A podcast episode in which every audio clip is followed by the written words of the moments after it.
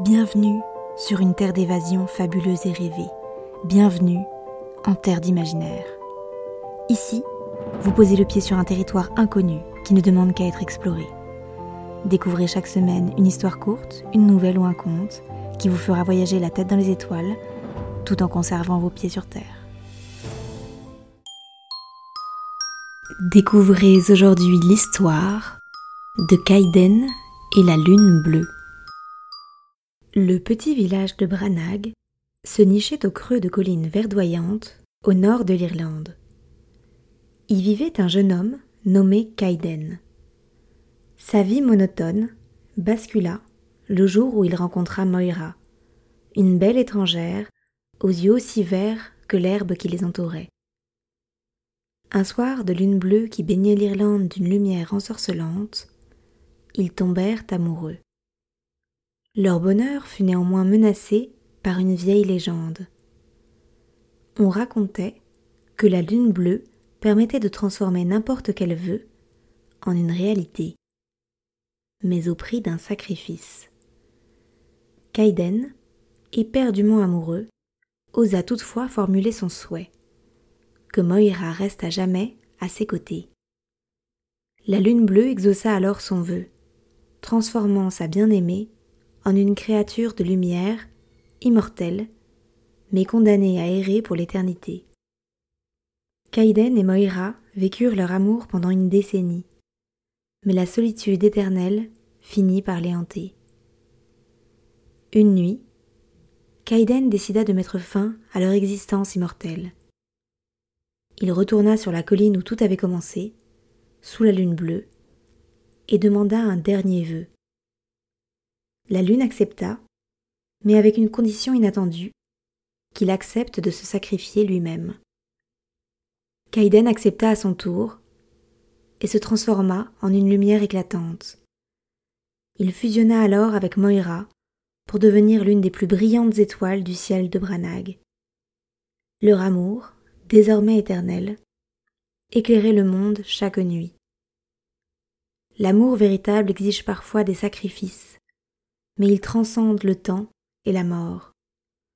En donnant sa vie, sans rien attendre en retour, Kaiden devint immortel dans le cœur de sa moitié, avec qui il ne faisait désormais plus qu'un, mais aussi en continuant d'illuminer le monde, même après son départ. Découvrez aujourd'hui l'histoire du château délicieux. Le roi Boulard s'ennuyait terriblement dans son château. Le royaume de Fade était incroyablement tranquille et peu surprenant. On y dégustait des plats sans aucun goût, les discussions y étaient tout aussi plates et sans saveur, et les loisirs on ne peut plus assommants. Roland le malicieux entendit parler de ce roi en souffrance et de son peuple à l'abandon et décida de venir faire une proposition des plus alléchantes. Il arriva donc au château les bras chargés de présents bien particuliers. Voyez-vous, Roland le malicieux était un magicien des bonnes choses, un amoureux des délices, un artisan du bonheur. Roland le malicieux ouvrit une malle devant le roi, qui en resta bouche bée. Jamais il n'avait vu tant de couleurs et de mets si appétissants. Le roi voulut immédiatement tout goûter et se remplit la panse jusqu'à en avoir mal. Les bonbons à la pomme d'amour coulaient dans sa gorge telle une rivière sucrée. Les chocolats pralinés fondaient sur sa langue en un torrent de plaisir, et les chamallows aux fruits de la passion étaient tels des nuages dans sa bouche. Il était en extase. Il dévora tout ce qu'il put, fut malade pendant trois jours, et rappela Roland à la cour. Il n'avait jamais été émerveillé de sa vie, et les présents de Roland l'avaient transformé. Il en voulait donc plus. Il demanda au malicieux artisan de recouvrir son château de sucreries dont il avait le secret. Tous les matériaux devaient être à base de chocolat, de nougatine, de barbe à papa, de réglisse ou encore de bonbons aux fraises des bois.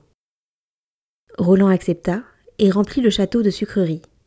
Il installa de sublimes portes en chocolat, des poignées en pralinés, des lustres en marron glacé, des meubles en rocher chocolaté et des lits en guimauve aux parfums exotiques. En quelques mois, l'artisan des délices remplit sa mission. Les premiers jours furent un véritable bonheur. Le roi s'empiffrait jour et nuit et se délectait des couleurs et des saveurs qui avaient rempli son château. Il mangeait tant que des pièces entières disparaissaient en quelques heures. Après plusieurs jours, le roi découvrit que son château attisait aussi la curiosité de son peuple. De nombreux villageois vinrent grignoter des bouts de son palais, par faim, par ennui et par jalousie. Le royaume de Fade n'était plus ennui et morosité, mais sucrerie et fourberie. En très peu de temps, la moitié du royaume tomba malade, peu habitué à tant de gâteries. Le roi lui-même n'arrivait plus à se lever, tant ses pieds avaient enflé. Puis, le château fut tant mangé qu'il finit par se trouer.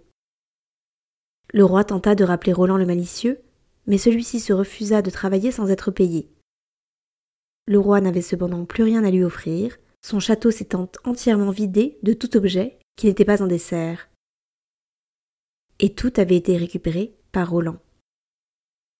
Le roi n'avait pas su apprécier ce qu'il avait au moment où il le pouvait. Désormais, plus rien n'était fade, car tout avait un goût d'amertume et de regret.